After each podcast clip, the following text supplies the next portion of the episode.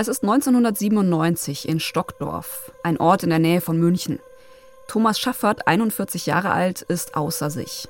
Ziellos läuft er auf und ab. Ich war so innerlich aufgewühlt und bin dann da beim Norma rein und habe mir eine 2 Liter Flasche Lambrusco aus dem Regal geholt und auf eine Parkbank gehockt, äh, da am, am Würmufer und ja, und habe also mit mir gerungen.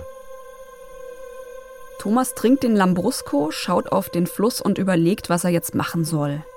Soll er zurück nach Kochel am See und einfach so weiterleben wie bisher? Zurück zu seiner Gemeinde? Ich war schon fassungslos, aber weniger Wut als Enttäuschung. Aber im wahrsten Sinn des Wortes, also ich hatte mich getäuscht. Oder soll er neu anfangen, ausziehen, rein in die neue Wohnung hier in Stockdorf?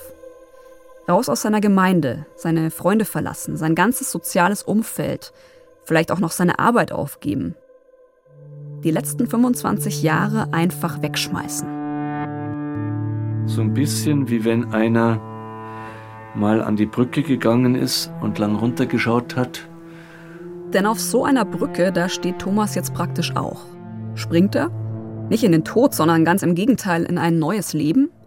Es wäre seine große Chance. Und sich dann entschieden hat, ich springe jetzt doch nicht. Also ich probiere es jetzt einfach nochmal. Thomas kann einfach nicht ohne seine Gemeinde. Wie ein geläuterter Sünder kehrt er zurück. In ihm ist Erleichterung, aber auch immer wieder eine Frage. Also werde ich jetzt in die nächste Falle rein, reintappen oder? Er wird.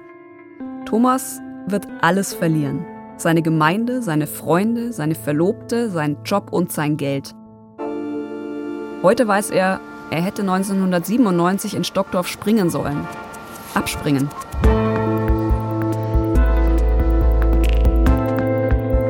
Das hier ist Seelenfänger im Sog der integrierten Gemeinde. Folge 1 Eintritt. Ein Podcast von Eckhard Querner, Christian Wölfel und mir, Katja Peisen-Petersen. Wir erzählen euch die Geschichte der integrierten Gemeinde, einer Sekte innerhalb der katholischen Kirche. Es ist auch die Geschichte ihrer Anführerin, Traudel Wallbrecher. Wir haben gar keine Schwierigkeiten mit der Kirche.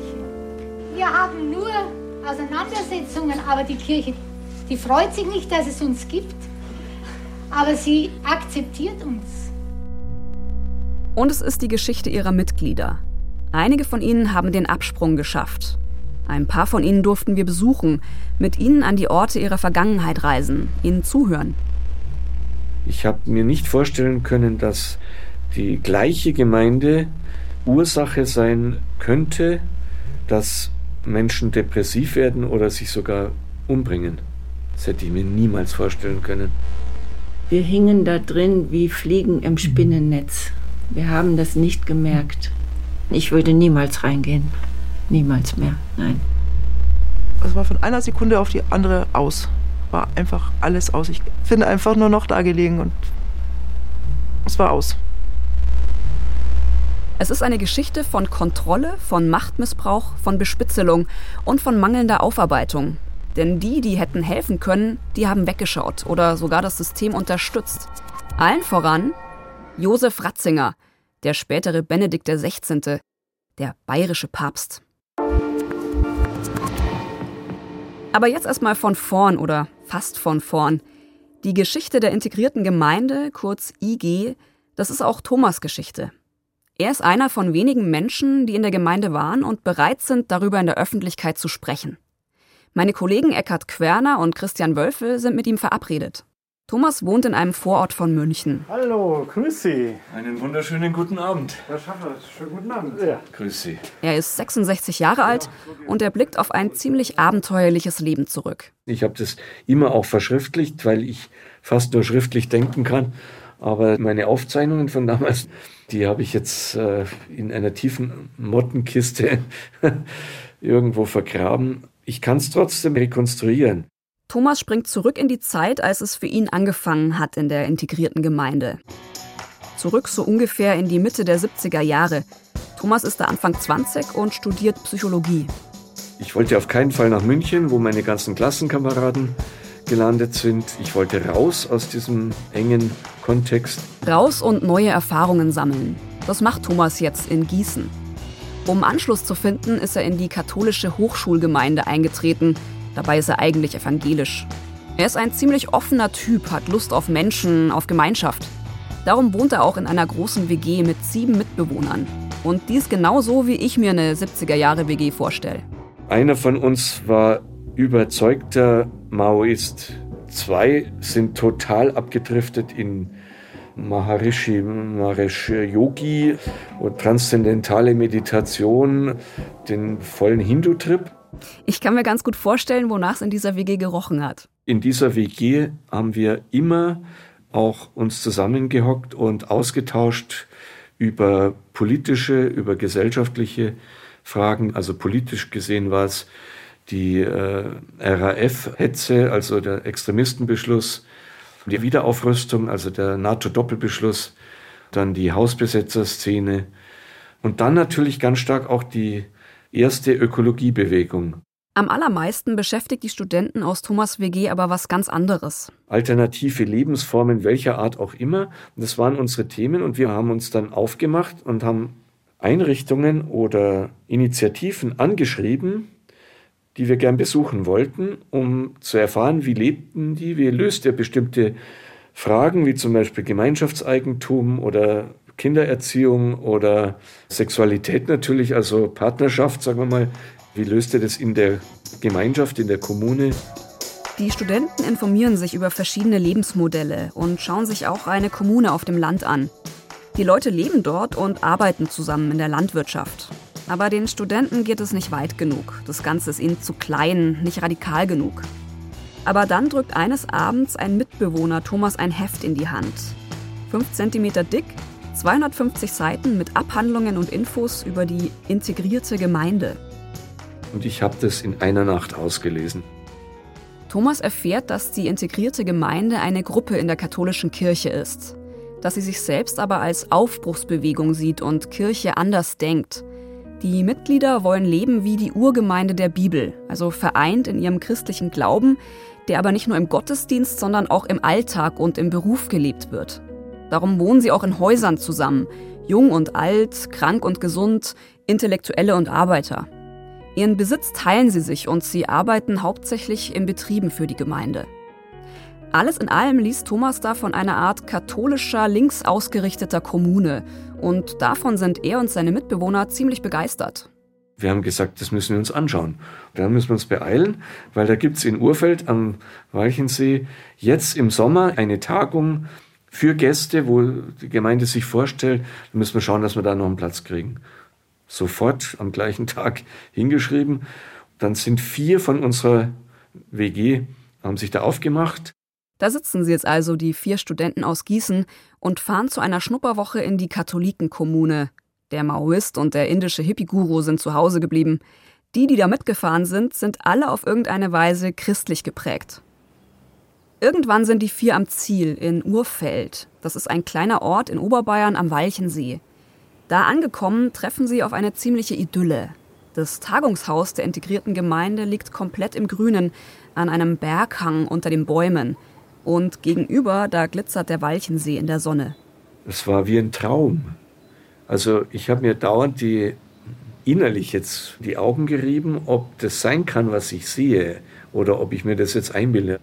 Thomas redet da nicht von der schönen Landschaft, sondern von dem, was er insgesamt so sieht. Da sind erstmal die Menschen die Leute total freundlich, aufgeschlossen, kommunikativ, von jung bis alt alles da.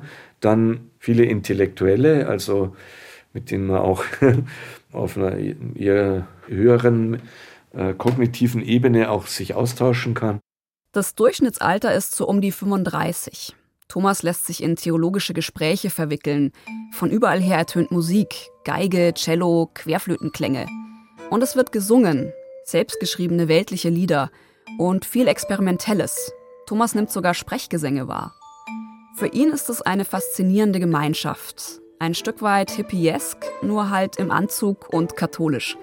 Und stilvoll, auch innen im Haus. Von der Architektur, der Raumgestaltung, die Bilder, die da gehangen waren, einfach diese Gestaltungskraft, die da vorhanden war.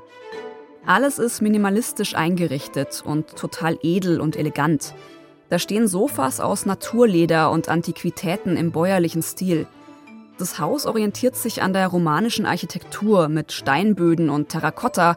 Die Wände sind weiß gekalkt und mit rauem Putz versehen, also schnörkellos. Keine Spur von dem ganzen antiquierten Prunk, den man sonst so aus der katholischen Kirche kennt. Diese Räume, die waren so modern und so säkular auch wieder, also so reduktionistisch auch. Also gerade der Brunnenraum, außenrum eine Sitzgruppe mit, mit Naturbast geflochten, in der Mitte mit rohen Ziegeln dieser Brunnen und an dem wurden Taufriten vollzogen, aber genauso auch Konzerte gemacht oder Theater gespielt oder Gesprächsrunden geführt. Nicht nur die Kunst und die Kultur faszinieren Thomas, sondern auch die Art, wie die Leute hier leben. Die Mitglieder wohnen in eigenen Häusern zusammen, in sogenannten Integrationshäusern. Da soll jeder seine Fähigkeiten einbringen und damit den anderen helfen. Ein Arzt wohnt zum Beispiel mit einem Pflegebedürftigen zusammen. Ein Jurist kümmert sich um die Verwaltung der Gemeinde. Ein Handwerker um Reparaturen an den Häusern. Die einen kochen und schmeißen den Haushalt für die, die woanders arbeiten. Und gearbeitet wird für die Gemeinde. Ein Lehrer ist zum Beispiel im Idealfall an der Gemeindeschule tätig und ein Arzt in der Praxis, die von Gemeindemitgliedern betrieben wird. Für Thomas ist das alles die ideale Vorstellung von Gemeinschaft und auch von Kirche. Mich hat fasziniert die Übereinstimmung von Glaube und Leben. Ja, also das, was man da im Sonntagsgottesdienst immer schön vorgelesen kriegt und dann aber in der Umsetzung im Alltag ja, sich nicht mehr fortsetzt, weil das zwei verschiedene Welten sind. Und was eigentlich in diesem Begriff Integration ja auch programmatisch angedeutet ist, also das Ineinandergreifen von der Theologie und der gelebten Praxis, und zwar nicht nur am Sonntag, sondern auch im Alltag. Ganz, ganz wichtiger Faktor für mich. Andere Gesichtspunkt von Integration, das Ineinandergreifen der verschiedenen Lebensbereiche, mit den gleichen Leuten arbeiten, mit den gleichen Leuten die Freizeit verbringen, mit den gleichen Leuten Musik machen, mit den gleichen Leuten die Kirche reformieren. Es ist fast so eine Art Kloster, eine in sich geschlossene Gemeinschaft, die an das Gleiche glaubt, mit intellektuellem Spirit. Aber ohne Zölibat. Alles in allem ein ganz neues Modell von Kirche.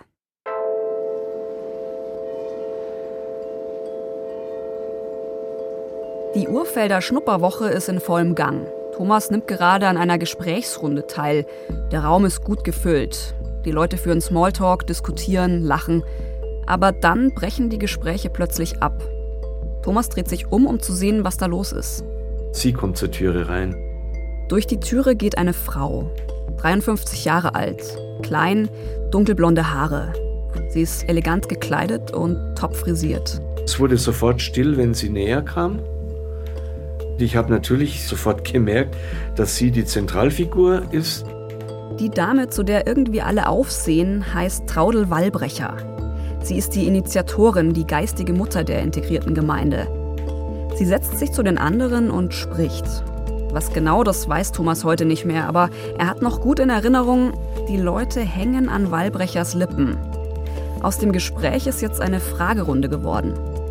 Wenn man eine Frage gestellt hat, dann hat immer Frau Walbrecher geantwortet und nicht der Angesprochene.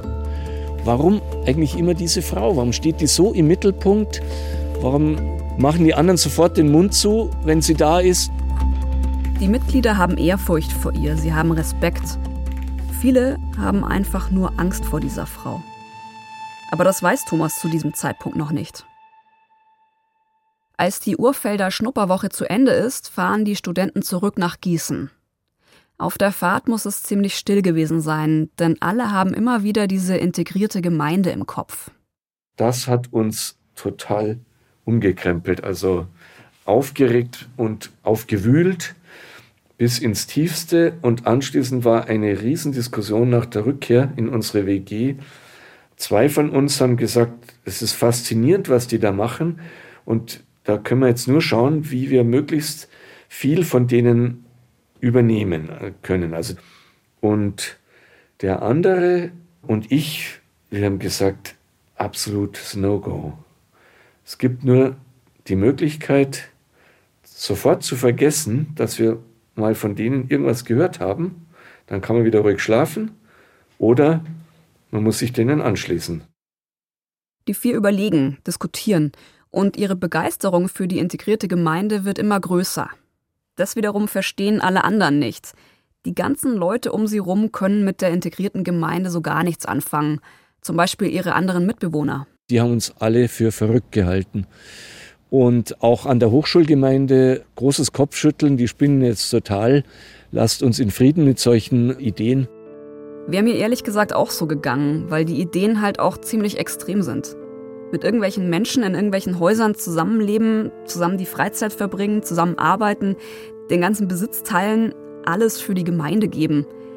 Viele sehen das Ganze auch misstrauisch und sagen, diese katholische Kommune wirkt in sich so abgeschlossen, so nach dem Motto, wir sind's, die Erleuchteten, und ihr, ihr seid halt die anderen. Und noch jemandem gefällt das alles überhaupt nicht, Thomas Eltern. Seine Mutter redet ihm ins Gewissen. Pass auf, dass du dich nicht einer Sekte auslieferst. Dabei können Thomas Eltern mit alternativen Lebensformen durchaus was anfangen. Sie leben selber in einem Sozialdorf mit Menschen mit und ohne Behinderung. Bei ihnen steht die Türe immer auf, ein permanentes Kommen und Gehen, stark forciert von Thomas Mutter. Dass ausgerechnet sie jetzt ihren Sohn vor einer Sekte warnt, das müsste dem doch eigentlich zu denken geben. Und das habe ich in den Wind geschlagen. Habe gesagt, okay, also ich passe schon auf mich selber auf. Da brauche ich von dir keinen guten Rat. Und ich habe genug Standfestigkeit, mein Leben auch selber zu gestalten. Also die Mutter hat keine Chance bei ihrem Sohn, die Kommilitonen auch nicht und auch andere Warnsignale perlen an Thomas ab oder sie dringen nicht zu ihm durch. Dabei gibt es sie schon lange und sie sind ziemlich alarmierend. 1973, also ein paar Jahre bevor Thomas mit der integrierten Gemeinde liebäugelt, gehen beim Erzbistum München und Freising Beschwerden über die Gemeinde ein. Die Vorwürfe Beeinträchtigung der Freiheit der Mitglieder, Trennung von Familien, berufliche und finanzielle Abhängigkeit und die unchristliche Behandlung Ausgetretener. Aber das Ganze wird nicht öffentlich gemacht und Thomas hat von den Beschwerden natürlich keine Ahnung. 1977 erscheint dann im evangelischen Sonntagsblatt ein Bericht zur integrierten Gemeinde. Die Rede ist von einer totalitären Gemeinschaft. Ehemalige Mitglieder berichten, unmerklich tritt die Gemeinde an Gottes Stelle. Die Gemeinde setzt fest, was gut und böse ist. Der Einzelne bedeutet nichts. Seinen Wert erhält er nur im Fungieren für die Gemeinde. Er ist absolut austauschbar. Aber in den 70ern gibt es halt noch kein Google, das die ganzen Sachen über die integrierte Gemeinde speichert und bei Bedarf ausspuckt. Thomas denkt also, er lässt sich auf was Gutes ein. Wahrscheinlich, weil es etwas gibt, was alle Warnsignale irgendwie verpuffen lässt.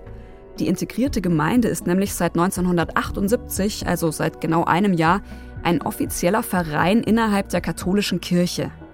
Und wie kann der schon eine Sekte sein? Der damalige Erzbischof von München und Freising hat trotz der ganzen Vorwürfe und Warnsignale die integrierte Gemeinde anerkannt. So nach dem Motto, passt schon alles. Dieser Kardinal heißt Josef Ratzinger, der spätere Papst Benedikt XVI. Er liegt mit seinem Urteil ziemlich daneben. Aber das kann Thomas ja nicht wissen. Und darum entscheidet er sich, genau wie seine drei anderen Mitbewohner, er wird Mitglied. 1979 ist es. Thomas räumt sein Zimmer in der WG in Gießen und zieht nach München. Die integrierte Gemeinde hat da mit dem Geld der Mitglieder mehrere Häuser in verschiedenen Stadtvierteln angemietet oder sogar gekauft. In welchem dieser Häuser Thomas wohnen soll, bestimmt die Gemeinde. Wo bin ich eingezogen? Ich meine, es war die Würmtalstraße in Großhadern. Ein Flachbau von einem Industriellen hingestellt und dann vermietet. Er kann auch nicht entscheiden, mit wem er zusammen wohnen will oder wie er sein Zimmer einrichtet. da bin ich eingezogen in ein Souterrain-Zimmer mit einem anderen Studenten zusammen. Also wir haben uns zu zweit einen Kellerraum geteilt und da war eine Kokosboden-Teppichmatte und ein Bauernschrank, so als Blickfang, ein bisschen ästhetisch und dann so die sogenannten Billy-Regale, alles ganz neutral, also und da konnte man dann seine Bücher reinstellen und dann so Tische auf Böcken, die also wenig Platz wegnehmen und leicht verschiebbar sind. Dieser Bauernschrank, in den Thomas jetzt seine Klamotten räumt, der gehört eigentlich jemand anderem. Vielleicht ist der Schrank ein Erbstück, aber dann ist der Eigentümer in die integrierte Gemeinde gezogen. Genau wie Thomas in so ein fertig eingerichtetes Zimmer. Den Schrank musste der Eigentümer abgeben, nach Großhadern, wo gerade Möbel gebraucht wurden. Familienerbstück? Egal. Die Familie von früher zählt jetzt nicht mehr. Auch Thomas Familie ist jetzt die Hausgemeinschaft. Und das Sagen hat in diesem Haushalt ein Ehepaar als Hausleitung, also die sogenannten Integrationseltern. Ja, richtig gehört, die Integrationseltern. Thomas hat jetzt eine neue Mutter und einen neuen Vater. Die werden ihm ziemlich krasse Ansagen machen. Welche erzähle ich im Lauf dieses Podcasts. Wer noch mit ihm im ersten Haus gewohnt hat, das weiß Thomas heute nicht mehr so genau, aber vom Prinzip her ist das Ganze so aufgeteilt entweder Kinder oder Alleinstehende, entweder jüngere Semester, die auch tatsächlich noch in der Berufsausbildung sind, oder auch Mitarbeiter von Gemeindebetrieben oder auch Senioren, die dort auch mit äh, versorgt werden. Also durchaus so ein Mehrgenerationenmodell von Wohnen. Thomas findet es erstmal alles super. Das Zusammenleben mit vielen unterschiedlichen Leuten kennt er ja schon aus seiner WG. Und es gibt Vorteile für ihn. Er kriegt Hilfe im Haushalt. Kochen und Putzen übernehmen in der Regel entweder die Integrationsmutter selber oder sehr häufig ein Mädchen, also ein, eine junge Frau, entweder als Berufsausbildung oder parallel zu ihrer Berufsausbildung. Klassische Rollenverteilung. Vor allem Frauen machen die Hausarbeit, während Männer vorwiegend auswärts arbeiten. Zu ihrer Verteidigung, die Männer arbeiten wirklich richtig viel. Auch Thomas wird noch ziemlich in die Pflicht genommen werden. Aber jetzt sitzt er erstmal in seinem Zimmer im Integrationshaus und spielt auf seiner Gambe. Das ist so eine Art Cello. Ein paar Kilometer weiter, da weint sich ein kleines Mädchen in den Schlaf. Sie vermisst ihre Eltern, die nicht bei ihr wohnen dürfen. Das Mädchen nässt Nacht für Nacht in ihr Bett. Ihre Mutter weint auch, weil ihre Tochter so weit weg ist. Wieder ein paar Kilometer weiter, da verzweifelt eine erwachsene Frau am Leben, weil die integrierte Gemeinde ihren Traum zerstört hat. Ihren Traum von einer eigenen kleinen Familie. Aber davon hat Thomas in seinem ersten Integrationshaus natürlich keine Ahnung. Thomas, der spielt Gambe, liest Abhandlungen berühmter Theologen und ist zufrieden. Das neue Leben fühlt sich perfekt für ihn an. Naja, wobei fast perfekt. Eine Sache, die macht ihn dann doch traurig. Meine Oma hatte Krebs und wir wussten, dass sie nicht mehr lange leben kann. Ihren 80. Geburtstag hatte die Familie organisiert, den nochmal zusammen zu feiern. Und ich wollte natürlich selbstverständlich teilnehmen. Und dann wurde mir von meiner Integrationsmutter gesagt, nein, du fährst da nicht hin, weil das geht nicht. Du äh, bist jetzt in einer neuen Familie und wenn dir die alte Familie wichtiger ist als die neue, wirst du nie reinwachsen. Dieses Opfer musst du bringen, sonst geht es nicht. Ganz ehrlich, spätestens hier hätte ich die Reißleine gezogen. Aber Thomas entscheidet sich anders. Das Opfer habe ich gebracht. Und natürlich, meine Eltern waren verzweifelt und meine Familie hat es überhaupt nicht verstehen können, wo ich da gelandet bin. Heute weiß er es. In einer Sekte innerhalb der katholischen Kirche. Und die wird sein Leben bald komplett aus den Fugen bringen. Seins und das von vielen anderen Menschen.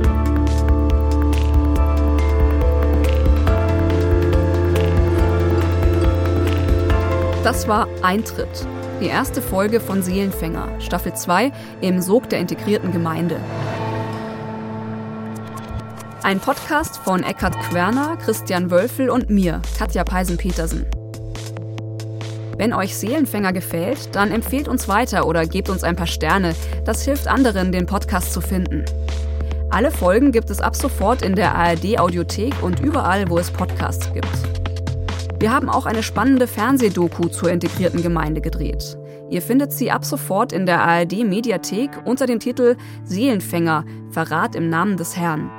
Den Link packen wir euch in die Show Notes. Podcast-Cover und Artwork Julia Bochnig. Komposition und Sounddesign Christoph Brandner. Ton und Technik Robin Ault. Regie Ron Schickler. Redaktion Sabine Winter, Klaus Uhrig und Till Ottlitz. Eine Produktion des Bayerischen Rundfunks 2022.